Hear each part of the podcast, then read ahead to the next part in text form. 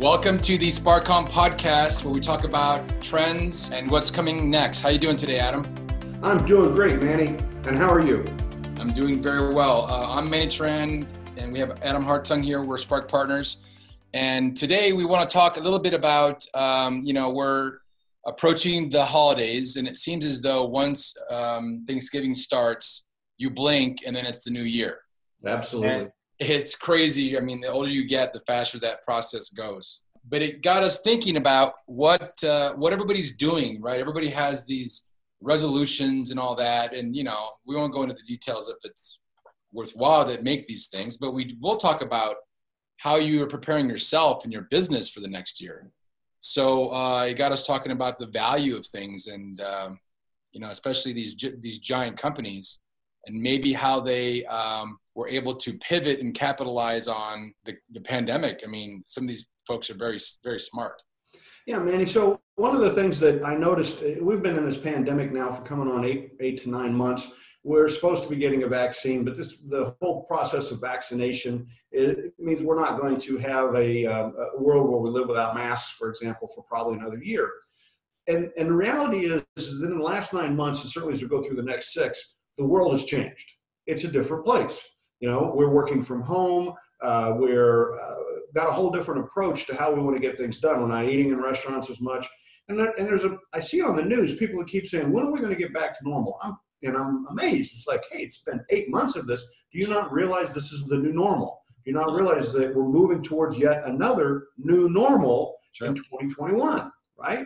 And so as we move to that, my thinking is, are you preparing for what the new normal of twenty twenty-one will look like? Or are you stuck sitting there saying, I want the new normal to look like twenty nineteen? If you're in that spot, I'm sorry, it ain't going to happen. No, twenty twenty-one is not going to look like twenty nineteen. So I'm trying to, I thought maybe we could talk a little bit about what the process one would use to try to get their head up out of the twenty nineteen and into the twenty twenty-one. Indeed, indeed. You know, if we look at the companies that have been stretching their wings and really capitalizing on these trends we talk about, Um, I think we should focus on that, because that is a bit of a, of a bellwether for the sort of um, world we live in now, right? All the these internet companies, the you know, you could Google, Alphabet, whatever you want to call them. Um, certainly Amazon. These are all been right lock, stock, and barrel with the pandemic and supporting the, the market. Yeah. So one of the things I've noticed is the woe is me crowd tend to focus on their costs. So when they come on the local news and they're talking about how horrible the world is, or they go onto any channel and they, they keep uh, discussing the horribleness of the current situation, um, what they're focused on is, oh, well, I've got these costs. I have a building, or I have uh, equipment, or I have employees, and I have these costs. And how am I going to manage these costs? And the first thing that I want to make sure that our, our listeners are paying attention to is not paying, focusing on costs. They should be focusing on revenue. Sales is the determinant. Yeah. And if your woe is me because your sales are down, that's something you can address. You can do something about your revenues. And that's the side of the equation that we really need to get people focused on, especially small businesses and entrepreneurs. Yeah. You know, one of the things, uh, there's a term out there that I, that I absolutely hate. There's a phrase, and I don't, I don't hate a lot of things, but when somebody says that uh, he or she is a great salesman and can sell ice to an Eskimo, right? So, so there's some political implications. We don't use that word anymore, of course, number one, but number two is that's not really the right market. And it, ha- it gives the sales and the, just a bad name. I mean, the most powerful, the richest people on this world are salesmen. If you think about across the board, Jeff Jeff Bezos is a salesman, number one, and he always has been. He's operations number two, um, but certainly sales is where people complain about. Oh, people aren't coming in. Not, I'm not able to sell these things. Well, you know what? Maybe you have something that people don't want to buy, so maybe you yes. should think about uh, changing what you're selling. Yes, and then of course, yeah, you know, you know what I'm talking about. Well, I think, but people forget that, Manny. People sit there and they say, well, I have a widget, so go sell my widget. And I need a great, fantastic salesperson that can sell my widget, even if nobody wants it. And that's just kind of insane. And the reason uh, a lot of people make a lot of money in the role called sales is because they're very smart at thinking about what customers need and then going about introducing people to the solution to their needs. right? So they're not trying to, as you said, sell ice into the North Arctic. What they're trying to do is say, what do the people around me need? Where do I see a need? And can I match up a solution? Oh, let me make that happen for you. Let me go make the dialing, the dialing for dollars or whatever actions I need to yeah. do, because I know that at the end of the day, they have the need, your solution meets the need. And by bringing those two together, I'm going to have a great life and I'm going to make good money. Yeah, exactly. And, you know, sales is a process. It's a conversation. Uh, when I used to do sales training to, to, with folks, you know, I would mention the fact that um, sales is about uh, walking away and going to the next one. Yeah. Right? You see opportunities of people trying to sh- ram their solution down somebody's throat when in the end, they don't really need that solution, like you mentioned, to a problem that they don't have. And so find somebody else. It's a, it's a numbers game. And so that's where I want the, our, our listeners to pay attention, is that if you're out there, your your role is to be, as a salesperson for your company, for your solutions, is to look at the external world. You don't become great at selling or moving, increasing the revenue dollars by looking internally. You get great at that by looking externally, by looking at what's happening in the world, identifying people's needs, and then providing solutions to those needs. And we see that this is a this is a big picture thing. The market you're in is often completely controlled by bigger markets and other things like new technologies and, and, and regulations and changes that are happening well beyond your control. And that's the key to being a, an adaptable sales type oriented organization, is that what you're doing is realizing you don't have control of, of your uh, ability to sell widgets. What you can control is your offerings or your solutions that then meet people's needs. And so what you have to do is put all your energy into understanding what are the needs, what are the unmet needs, and then how can I bring a solution to those unmet needs? And then being, you know, adaptable to those situations. And I said, this this is a, a it, it's a big picture thing. And people, every small businesses should be out there looking around saying, what's happening in the world? What's happening with technology? You know, Zoom technology and other WebEx, those things are now prevalent. And how much are you using that in your business? Um, how much are you becoming a, a, adaptable to, to the, the four big trends that we've talked about around mobility and asynchronous communication, utilizing the gig economy and adding artificial intelligence? If you're still sitting there saying, I'm trying to figure out how I'm going to sell the same thing I always sell to the same people I always sold it to, that's not going to give you a great twenty twenty-one, period. You got to start thinking about these big trends and how they apply. So like, I was thinking about this in terms of like overall markets. And, and Manny, can you can you share with uh, those that are watching this, that chart that I, I showed you about the value of the largest corporations? So for those of you on the radio listening to this without the benefit of, of a screen, effectively what we know is that from two thousand five to twenty twenty, the eight largest corporations on the planet shifted from two point one trillion dollars in value to ten trillion dollars in value. Wow, that's a lot, right? That's eight trillion dollars of value created in eight companies. Now, here's what's really interesting. Only one of those companies is the same company, right? Only one stayed on that list. The number one most valuable company in twenty, two thousand five was General Electric, with a valuation of over three hundred eighty billion dollars. And what's General Electric today? It's almost gone. It's got a valuation of, of like six billion dollars. So then we can take a look down the list. We see a lot of oil companies. You see Exxon, you see British Petroleum, you see Royal Dutch Shell. They were big valuation companies back in two thousand five, all right? So we see that they have a total value of two point one trillion dollars, and it's, but it's dominated by companies that today are not dominating. Exxon is nowhere, it's worth about a tenth of what it was in two thousand five. Yeah. So we've, now why have those companies lost value? And we've watched simultaneously the value shift to who? Well, Apple alone is worth two trillion dollars. It's worth as much as all of those companies were in two thousand five. And yet in two thousand five, we didn't even think Apple was going to be a survivor. Yeah. And so now all of the seven of the eight most valuable companies are tech companies. So why did that happen? It happened because the world changed, right? So what happened was our need for oil changed. Our demand changed. We've, we've moved in a way we do business and how uh, how our, our, our, we get around. Um, and, you know, just we don't get around as much. We don't need as much oil uh, globally. And since we don't need as much oil, what's happened? The value of those companies have, has gone way down. And this, again, was not just pandemic driven. We're talking about a shift from oh five to twenty twenty. So it's much bigger game at play here than just the pandemic. But it, it's an indicator of how the world has shifted, and the world has shifted towards utilizing these technologies to displace things that we used to do before, like driving and flying and those kinds of considerations. Yeah, and what's interesting, in fifteen more years, in twenty thirty-five, this will likely be very different as well. Exactly, and that's what I hope that our listeners are paying attention to, is that if we had this much change from, you know, General Electric and Exxon being the leaders uh, in two thousand five, if now today it's Apple and it's Amazon and it's Microsoft, okay, what is it going to look like in twenty thirty, right? Next year's twenty twenty-one. What's it going to look like in twenty thirty? If you're thinking about what is the world going to look like in twenty thirty, you know, when we're going to have autonomous vehicles, when we're going to have biopharmaceuticals, when we're going to have telemedicine, we're going to have all these different things. And you need to think about how is that going to affect your business? And yeah. you know, are you prepared today to head in that direction? Do you have a business that is going to be yeah. viable in the new world? Yeah, you're absolutely right. Um, you know, the woe is me crowd is, is not looking at the twenty thirty world. They're looking at the twenty nineteen world. So I was um, really fascinated. When the pandemic first came in, there was a restaurant chain uh, called uh, Sweet Tomatoes. And it was, it's a, a restaurant chain in which you went in and you, you ate, it was buffet style, right? So the whole buffet style dining is really old, right? I mean, that is just very, very long in the tooth. It's not really on any kind of a growth trend. In fact, it's on the opposite end of trends. It's, it's getting smaller every single year. So that was the trend. But then when the pandemic hit, the leadership of the company that owns that brand sat down and said, well, what's going to happen in the future? And boom, they bankrupted the company immediately.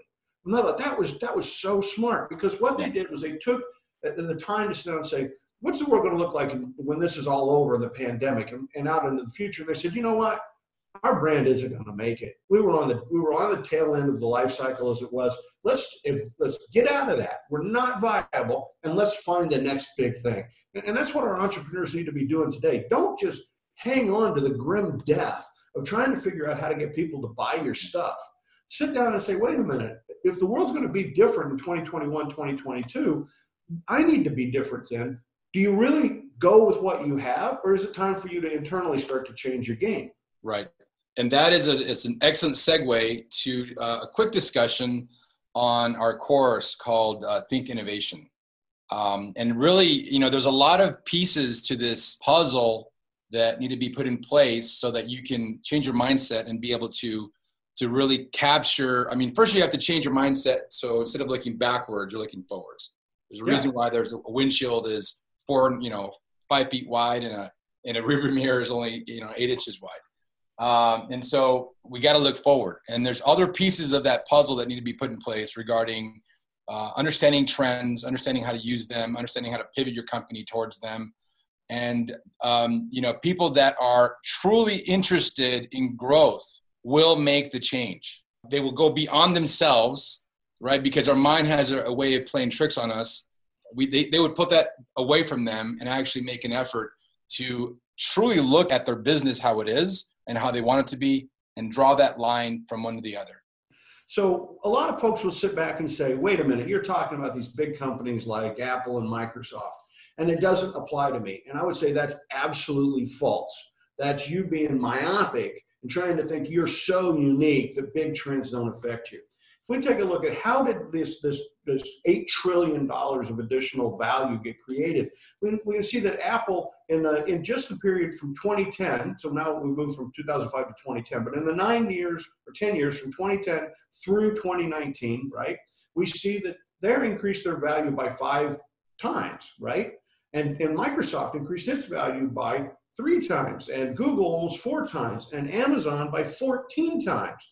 And so they didn't do this by being lethargic and just selling the same stuff. If you go back to twenty ten, Apple was the Mac company. They were a one-product company. It was the Macintosh. Now Macintosh is a tiny percentage of the revenue, right? They migrated into mobile. They made mobile their home. They came out with all these great products, you know, and started with the iPod, then just kept moving forward until we got the iPhone and iPad, and now we have, um, you know, the whole network of of applications, the, the, the universe of applications that help us get our jobs done better, help us live better through the iTunes store. That's something they created, right? And so they, they shifted dramatically. Microsoft was the P C company. All you knew them for was Windows and Office, and that was all they had in twenty ten. What are they now? Now they're Azure, they're Office three sixty-five, they're software as a service living in the cloud, right? They're doing, their big revenue base has been, has been created by moving, not by selling the same stuff, but rather by actually intentionally moving off into selling new products. And certainly we know the story about how Google's come out with Google Teams and, all, and, and Google Documents and the way that you can interact with people and share documents. And Amazon, you know, was selling books back in twenty ten, just got into general merchandise. And now look at everything they do, including Amazon Web Services, which is, the, you know, the largest cloud hosting company on the planet. This was a retailer, a retailer selling books. Now look at what we're into with, with Amazon. They're such a different kind of a company than they were before. And Facebook itself isn't just Facebook. It's now Facebook and Instagram and WhatsApp. And it's connecting more people, doing more stuff easier, faster, and better than they did before. All five of these are stories of companies that undertook dramatic change. They didn't sit still. They didn't create their value by selling what they already had. They created this value by morphing, transforming, and adapting to the external world. And that's how they kept their revenues going up. Absolutely. And I'll give a quick segue and, uh, and a quick little snippet on Google, because uh, um, one of the ways they, they're intentional about innovation, they're intentional about creating their version of blank space, which obviously we talk about in the course, but um, you know, they give their employees one day a week, they can work on something else, whatever they want. And they hope they work on Google stuff, obviously, but uh, that's how um, things like Gmail was created from, one, from one of those uh, individuals. Yeah. Uh, go- all these Google, you know, Google Chat, and, um, you know, the calendar functionality, a lot of these things were developed by giving people autonomy and saying, work on these certain things four days a week, and then the fifth day is on, on you, whatever you want it to do. So they're intentional about creating new products, and they know how to do it because they're smart about the process. So um, I still am interacting with small businesses. I do workshops with people using mobile technology and Zoom technology. And occasionally I do some uh, workshops where we bring in a handful of people and social distance them ten feet apart, and we try to communicate and work in groups. And one of the things that I frequently will hear from people is, I don't have the resources to focus, like to do that kind of thing that Google did. My people are all busy all the time, every single day, running the business. And to them, I always respond with, well, then you're going to die, because at some point, the world's going to change. Remember that chart we started with, you know, where G E was the most valuable company on the planet. You know, they did not keep the people focused on the future, and they're dead. In fifteen years, the most valuable company has died. And so as small business people, we can't take that position of, oh, I just don't have the resources to think about doing something new. I don't have the resources to let somebody spend a day a week, you know, figuring out what new products or new solutions. I would say if you, you can't afford not to have that, because as a small company, you have to be fleet of foot. You have to be adaptive. As an entrepreneur, you have to be seeing what the big companies can't see and can't go after because they're too busy running the business that they have.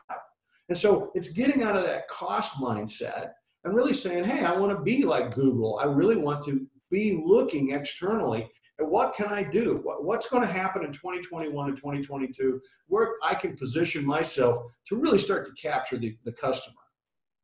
Indeed. No, it's it's absolutely true. Um, I'm just, I'm still amazed by the the handful of people that still think we're going to go back to some new or some the way it was, right? Right. Um, I think the smart people are taking a hard line look at themselves and their business. So, uh, Manny, if you could slip up to the next slide that I had uh, shared with you. And this one, for folks, again, who are listening, it's, it talks about Uber. And so, you know, all of us, I think, got to know Uber as a company that was a ride-sharing company, right? You know, you, you, they were an alternative to the traditional taxi service, and maybe sometimes an alternative to us driving ourselves. You know, if we want to go have some cocktails, Uh, or, or, or another event or a place where it's expensive to park. Well, Uber was the, the service that could make it easy for us to make that happen. And so they grew up with quite a good company. But one of the things that Uber has done since the pandemic started is a dramatic shift. In fact, the, the ride-sharing business, hauling people around, has, has dropped from twenty nineteen into twenty twenty, dropped by forty-five percent, from thirty-six million dollars to nineteen million dollars in, in that first quarter, or first two quarters, I'm sorry, of the year. forty-five percent reduction. Now, they could be a woe-is-me company. Hey, you know, people aren't going anywhere. People aren't going out to restaurants, you know, and, oh, woe is me, woe is me. I can't wait for a vaccine. But what they did instead was they put, they, they quit focusing on that business and put all their energy, not all of it, but a lot of energy into saying, wait a minute, why can't we take and deliver packages, right? Small packages and big packages. And what we see happen, we see they doubled their delivery business, right? They go yeah. from ten million to twenty million. By taking and saying, wait a minute, this is a pandemic. People don't need to haul their bodies around, but they do need to have stuff delivered. They need meals delivered. They need groceries delivered. They want packages delivered. And they even want small freight delivered. And so they jumped into that. And, of course, their small freight business went up thirty-five percent from a half a million to about three quarters of a million dollars. So here was a company that could have easily been a woe-is-me company. Due to the pandemic, I lost fifty percent of my revenue. But instead of that, they shifted their focus so that they were able to almost maintain. They went from forty-six point eight million dollars of total revenue to uh, forty point seven million dollars. So it's a small decline. And I'm sure they're worried about that. They're trying to figure out, we got to get that caught up, right? We got to keep after the delivery. We got to keep after the freight. We got to keep after these opportunities. And that's what, excuse me, I want everyone out there to think about is, have you shifted yet to the pandemic? Have you used what you've learned? Because, you know, in Uber's case, we're not all going to be using Uber like we used to use it in the past. It's changed, right? We're not flying as much. We don't need the rides to the airport. We don't need the rides to the casinos. So what do we need? We do need help around delivery. And, and have you applied that to your business? Have you said whether, you know, what has the pandemic done in our customer? How are they acting differently? And what can I give them to make their life easier? One of the things I see a lot of, and I'll, this echoes what I said earlier, is just people – Uh, not making a decision. Yeah. It's, it's somehow easier to just not do anything and see what happens to them. But in the end, it's it's far worse. You've got to act. You've got to find your next thing and create a strategy and act upon it to capitalize on these trends and not just sit away, sit around and wait. Nothing's going to happen if you just wait. It all starts with you. Yes. Yes. And so, Manny, would you shift over to the, the, the last slide, which was the one about Disney. And about two or three months ago, we spent a podcast talking about Disney, and I was very concerned. I said, look, the business world has, the world has changed. How we enjoy entertainment has changed. And I said, I thought Disney was stuck, stuck in a bunch of assets that they needed to get out of. And then I was really worried because they replaced the C E O, and they replaced the C E O with someone out of the old business, someone who had been in the, um, uh, the, the amusement parks and in the traditional film business. Yeah. I'm like, oh, it's the wrong guy, wrong guy, not focused on the right stuff. And so we spent a whole podcast around that. Remember that? I do, yeah. Well, now I'm here to say I'm eating my shoe, okay? Because the leadership of Disney stepped up in this pandemic in ways that I totally did not predict. They thoroughly stepped back from their old business model and focused on the new business model. They noticed that those parks and recreation experiences were in decline. And in fact, revenue fell thirty-seven percent. Woe is me, woe is me, right? That's exactly what I thought they would do. And get me a vaccine, get people back in those amusement parks. They didn't go down that route. In fact, they've been very slow to try to reopen the parks. They've been very careful. It's not even clear to what extent they're going to invest in that business anymore. At the same time, people quit going to movie theaters for obvious reasons, right? Yep. And that revenue fell thirteen percent. So the studio business went down as well. Those were the ones that we predicted would do poorly, and they have done poorly. But Disney reacted. They didn't sit still. They, as you said, made decisions. What did they do? They really went after their online business, their their, their media network, pushing product out uh, to, to the customer uh, online, right? Pushing it out through the, through the channels. And so the revenue went from twenty-four billion dollars to twenty-eight billion dollars, a fourteen percent increase there. And they're direct to consumer, that getting it into your home, having you watch the movies first time in your home, not depending on a studio, almost doubled, went up eighty percent. In that period. So what we see is from twenty nineteen, revenues were at seventy-one point five billion dollars. In twenty twenty, revenues are seventy-one point five billion dollars. That's okay, we're taking a look at that at the fiscal year. Yeah, there, Disney's a great example of, of taking action and really aligning their business to the, the trends, no matter what they are. Um, so with that, we have to sign up for today, but uh, always welcome uh, some feedback and uh, you know certainly go to our website, spark partners dot com. Um, we'll be releasing our course very soon and are excited to share with you some very deep domain um, expertise to help you to grow your business. So with that, Adam, thank you for your time. Let's help people keep their eyes on the future. Absolutely. We'll talk to you later.